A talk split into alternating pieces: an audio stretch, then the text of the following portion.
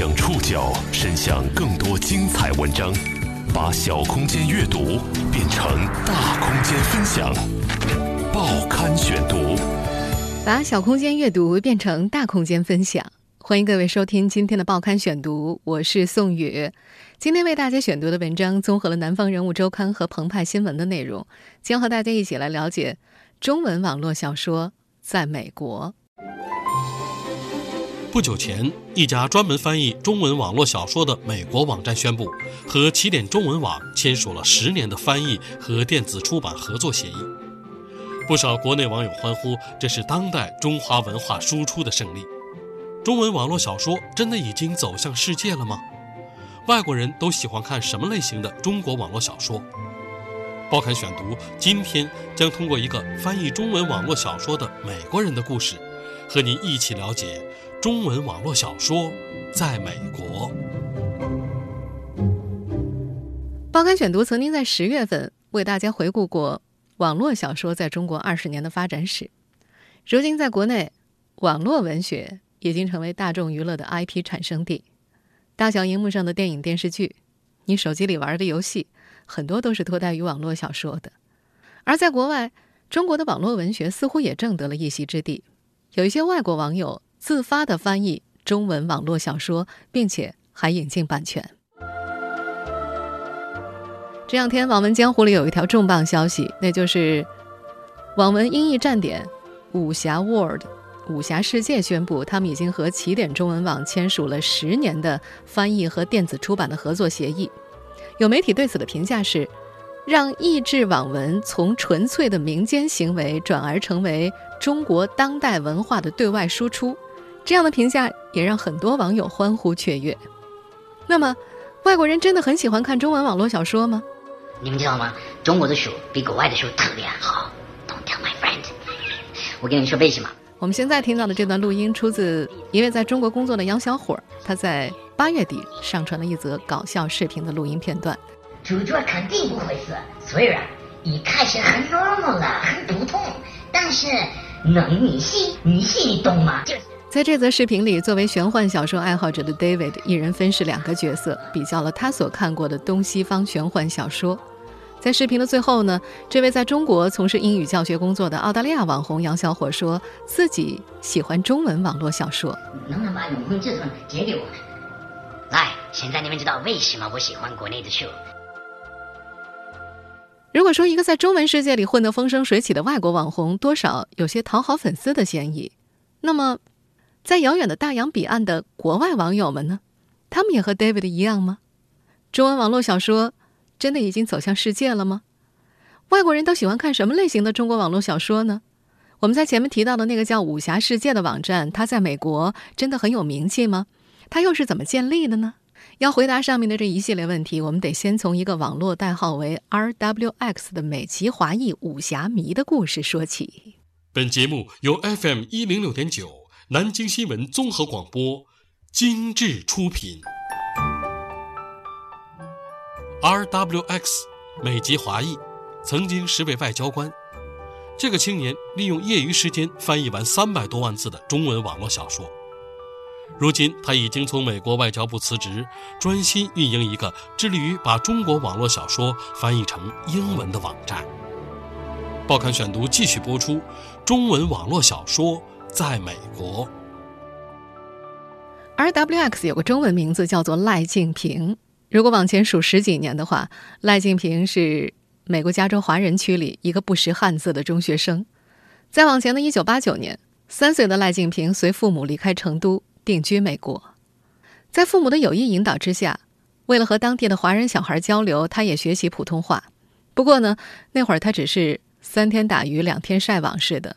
他只会厨房中文，比方说今天做什么，想吃什么东西啊。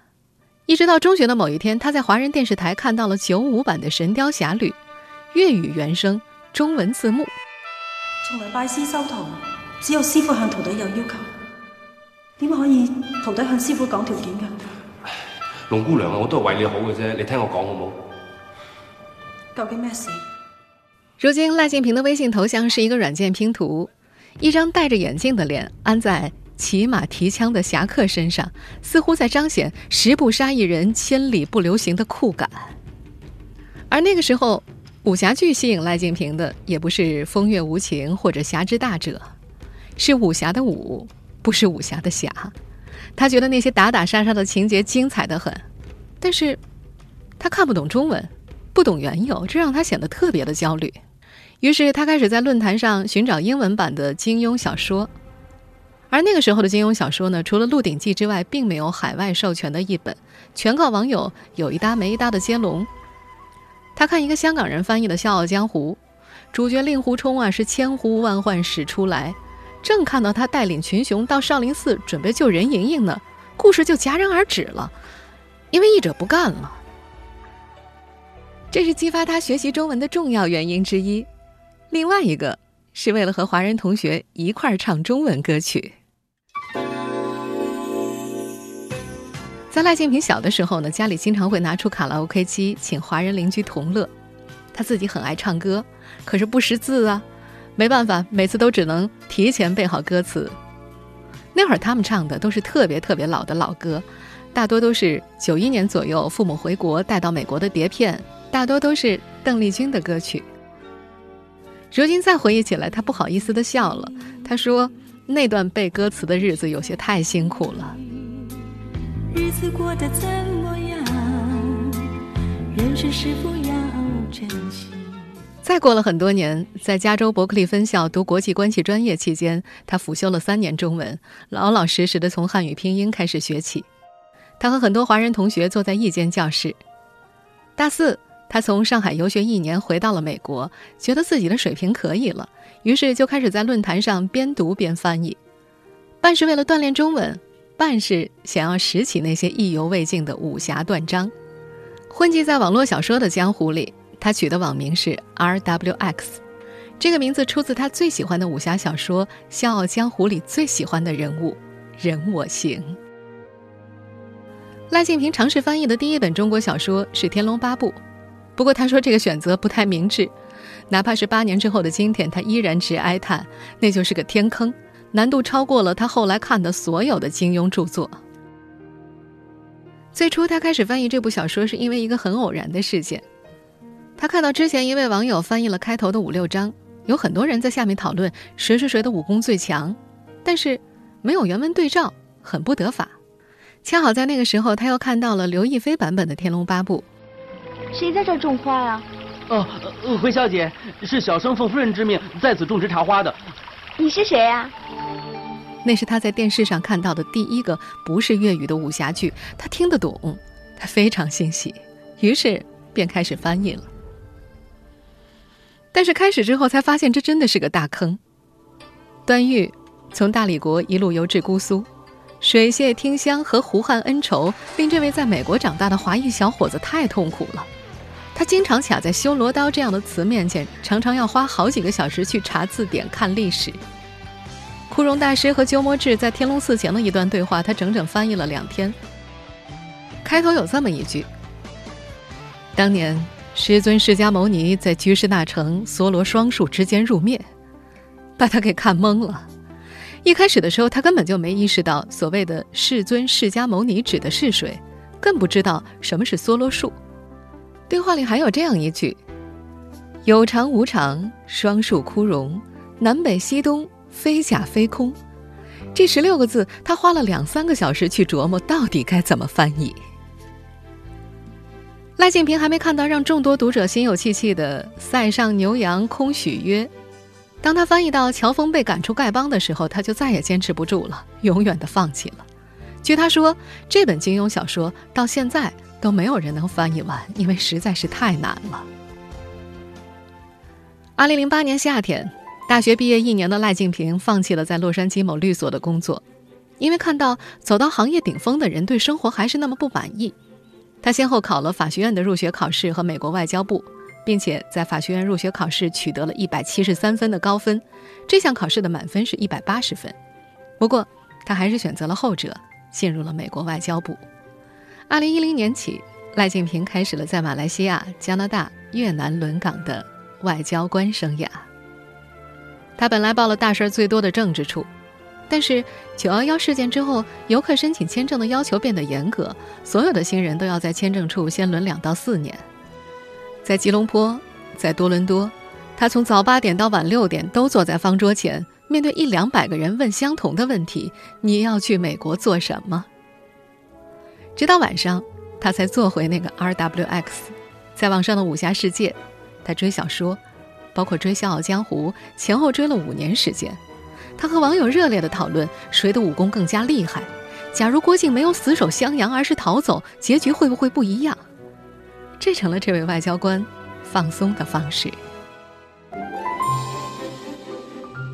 就这样，赖静平开始了他的双重生活：白天他是签证处的签证官，晚上他成了沉迷武侠世界的 RWX。他的翻译事业也不仅仅局限于金庸小说。更加通俗易懂的中文网络小说更容易让他获得成就感。报刊选读继续播出：中文网络小说在美国。赖静平刚开始工作的那几年，论坛上翻译武侠小说的风气初开，译者大多是北美和东南亚华人，他也算是最早开始翻译的一批了。他零零散散的开始翻译金庸和古龙的小说。遇到觉得佶屈聱牙之处，这位外交官常常打电话向妈妈求助，这样的互动持续至今。二零一四年初的一天，赖静平在某个论坛上看到了一本网络小说，那是我吃西红柿的星辰变。那会儿在美国，这书没太多人关注，他读来感觉文笔很难和金庸的相比，不过挺轻松，挺好看的。这本书的译者越南人 Herman。向他推荐了作者的另外一本书《盘龙》。那时的赖静平还不知道这会是第一本完整翻译到北美的中国网络小说，他也不知道这次翻译会改变他的人生轨迹。从这年五月开始，他开始在论坛上翻译这本小说。开头一章大概用了三四个小时，渐入佳境之后一两个小时就行了，因为《盘龙》里面是全新的世界观架构。它不需要像前面那样翻查字典去查找历史。盘龙是网文写手我吃西红柿唯一的一本西方玄幻作品，书里面的人名全部都是欧美范儿，故事是以魔法为背景的，主角还有一只盘龙戒指，这被认为是西方奇幻类小说在中国的通俗化之作。在美国的网文阅读圈里，看东方小说的本来就属于小众，而其中呢。日本轻小说在各种论坛里占了绝对主流。为了扩大影响力，有热心读者就把 RWX 翻译的《盘龙》链接发到了一家论坛的日本轻小说版，得到了很良好的吸粉效应。不过，因为讨论《盘龙》的粉丝越来越多，聊轻小说的人太少，他们很快就被版主给开除了。此后，他们又把链接转发到了翻译小说版，引来了一票原来的日本轻小说粉丝。二零一四年十二月四号，赖金平在 PayPal 上接受了第一份捐助。那时候，经常有读者提出要捐助，请他再快一点。他才发现，原来有那么多人真的很在乎他的翻译。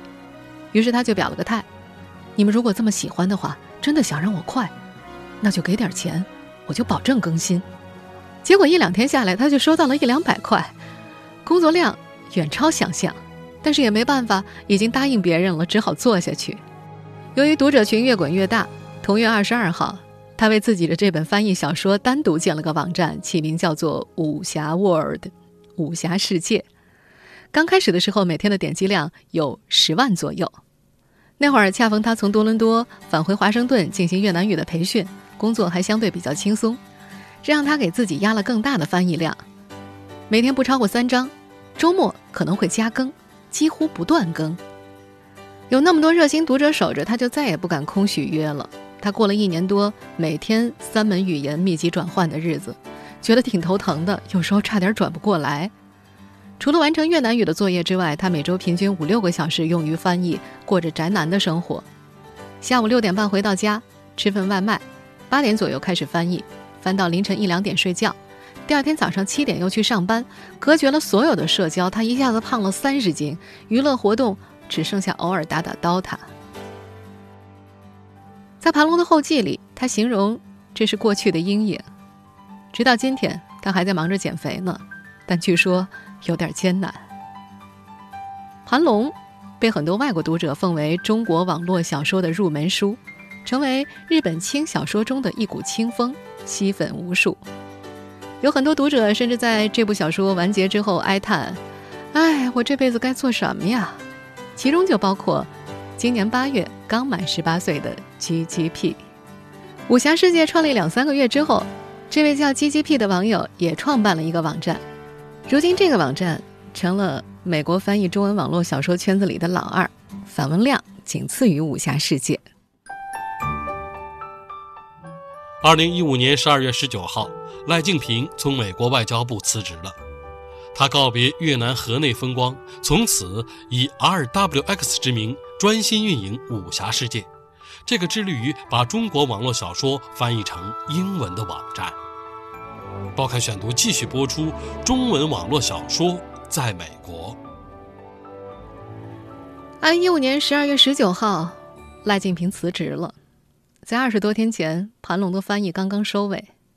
辞职两天之后，他离开了越南，发了一条朋友圈：“河内，再见；越南，再见；大使馆，再见；外交部，再见；七年的外交官生活，再见。未来你好，一路向前，永不回头。”他说：“辞职这个念头起于感恩节前后的一周。他还表示自己记得特别清楚，那一周内他去了香港，把武侠沃尔的公司注册了。父母到越南去看他，还要接待一个美国的 VIP，还要忙翻译的工作。他觉得自己快崩溃了，有了一种一两年后可能会辞职的念头。他甚至还给父母打了预防针。决定长痛不如短痛，也就是两三周之后的事情，他终于事了拂衣去。”彻底告别了热带景象，告别外交官敬平赖的身份。父母虽然对他拐了个大弯爱上中国文化深感欣慰，但是他辞职之后，父母也特别遗憾。哎，你刚开始翻译，我们就担心会不会影响你的外交工作。调理好身体之后，赖静平又开始忙碌了。他继续网文翻译，统筹着十七八人的译者团队。他的网站内同时翻译着十八本小说，以唐家三少、天蚕土豆等网文大神的玄幻修仙类小说为主。每天，他还负责任的冒泡和读者进行互动。父母觉得可惜，但也支持他的决定。他们的关心方式是每天必上武侠世界网站去跑堂。于是，赖静平经常会在第二天早上的时候收到微信：“你怎么又半夜一两点才睡啊？”怎么那个时候还上传帖子呀？鱼和熊掌的选择让这个青年挺难过的。他说，有很多中国孩子在美国学的都是工科、商科，学政治的很少。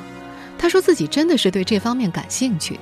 他曾经以为外交官会是自己的理想职业，从来没有想过辞职。但是他又说，武侠世界这个网站就像自己的孩子一样，把它卖掉是不太可能的。可以说，这个网站已经成了自己的一部分了。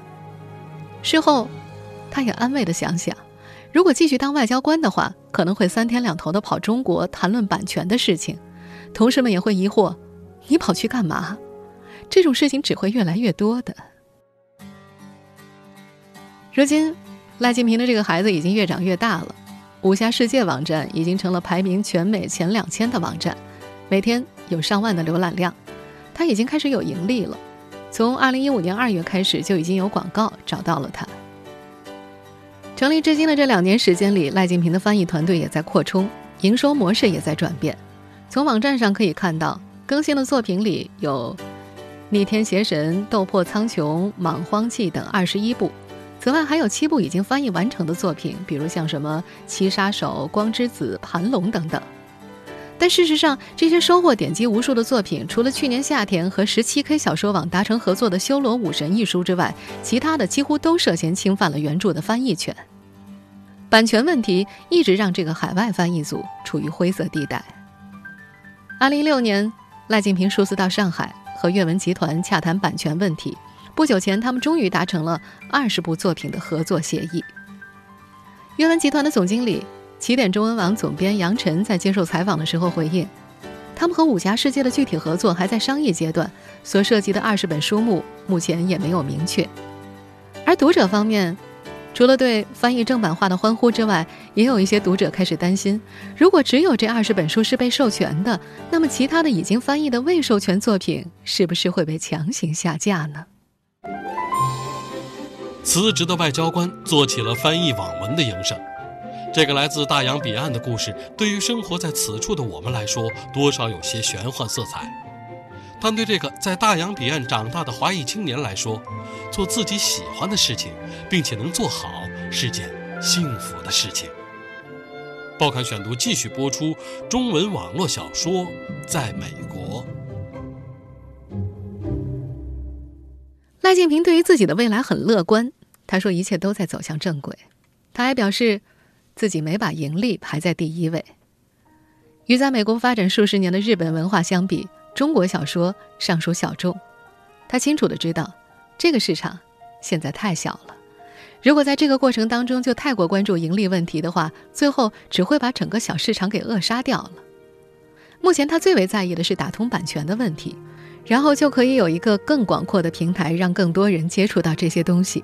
他说，当年自己加入美国外交部的一部分原因。是希望尽量能够对中美关系做出一点贡献。现在从某种角度来说，也算是殊途同归。他说自己的选择也获得了朋友和前上司的认同，他们都觉得做自己喜欢的事情，并且能够做好是一件幸福的事。而这种幸福感是一直伴随的。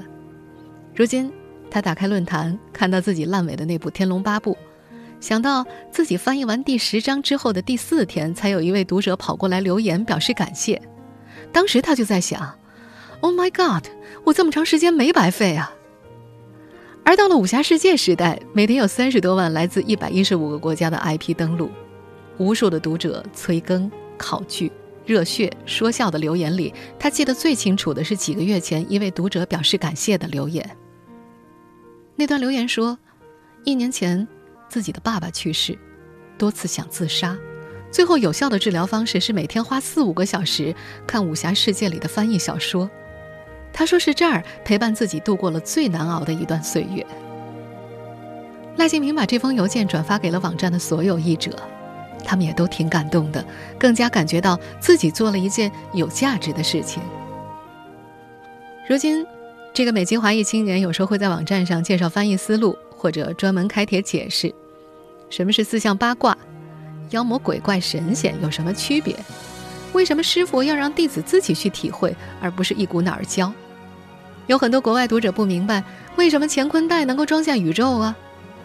他进一步解释，乾坤这个词是从八卦来的，乾代表天，坤代表地，乾坤就是整个天地，乾坤袋就是整个天地都装得下了。读者们这下就懂了。在这个时候呀，他总会感谢数年前被金庸小说狂虐的那些夜晚。这些年，他对中国文化的理解渐渐多了。他读李白，最爱《将进酒》。他不再是多年前那个指着电视机里天书般的中文字幕，拉着妈妈讲解小说情节的高中生了。在打打杀杀之外，他也读懂了书里的无常。听众朋友，以上您收听的是《报刊选读》，中文网络小说在美国。我是宋宇，感谢各位的收听。今天节目内容综合了《南方人物周刊》和《澎湃新闻》的内容。收听节目复播，您可以关注《报刊选读》的公众微信号，我们的微信号码是《报刊选读》拼音全拼，或者登录在南京 APP、喜马拉雅 FM、网易云音乐。我们下次节目时间再见。黄河之水天上来。还不复怀，高堂明镜悲白发，朝如青丝暮成雪。人生得意须尽欢，莫使金樽空对月。天生我材必有用，千金散尽还复来。烹羊宰牛且为乐，会须一饮三百杯。情不自等秋山，将进酒杯莫停。与君歌一曲。君为我倾耳听与君歌一曲请君为我倾耳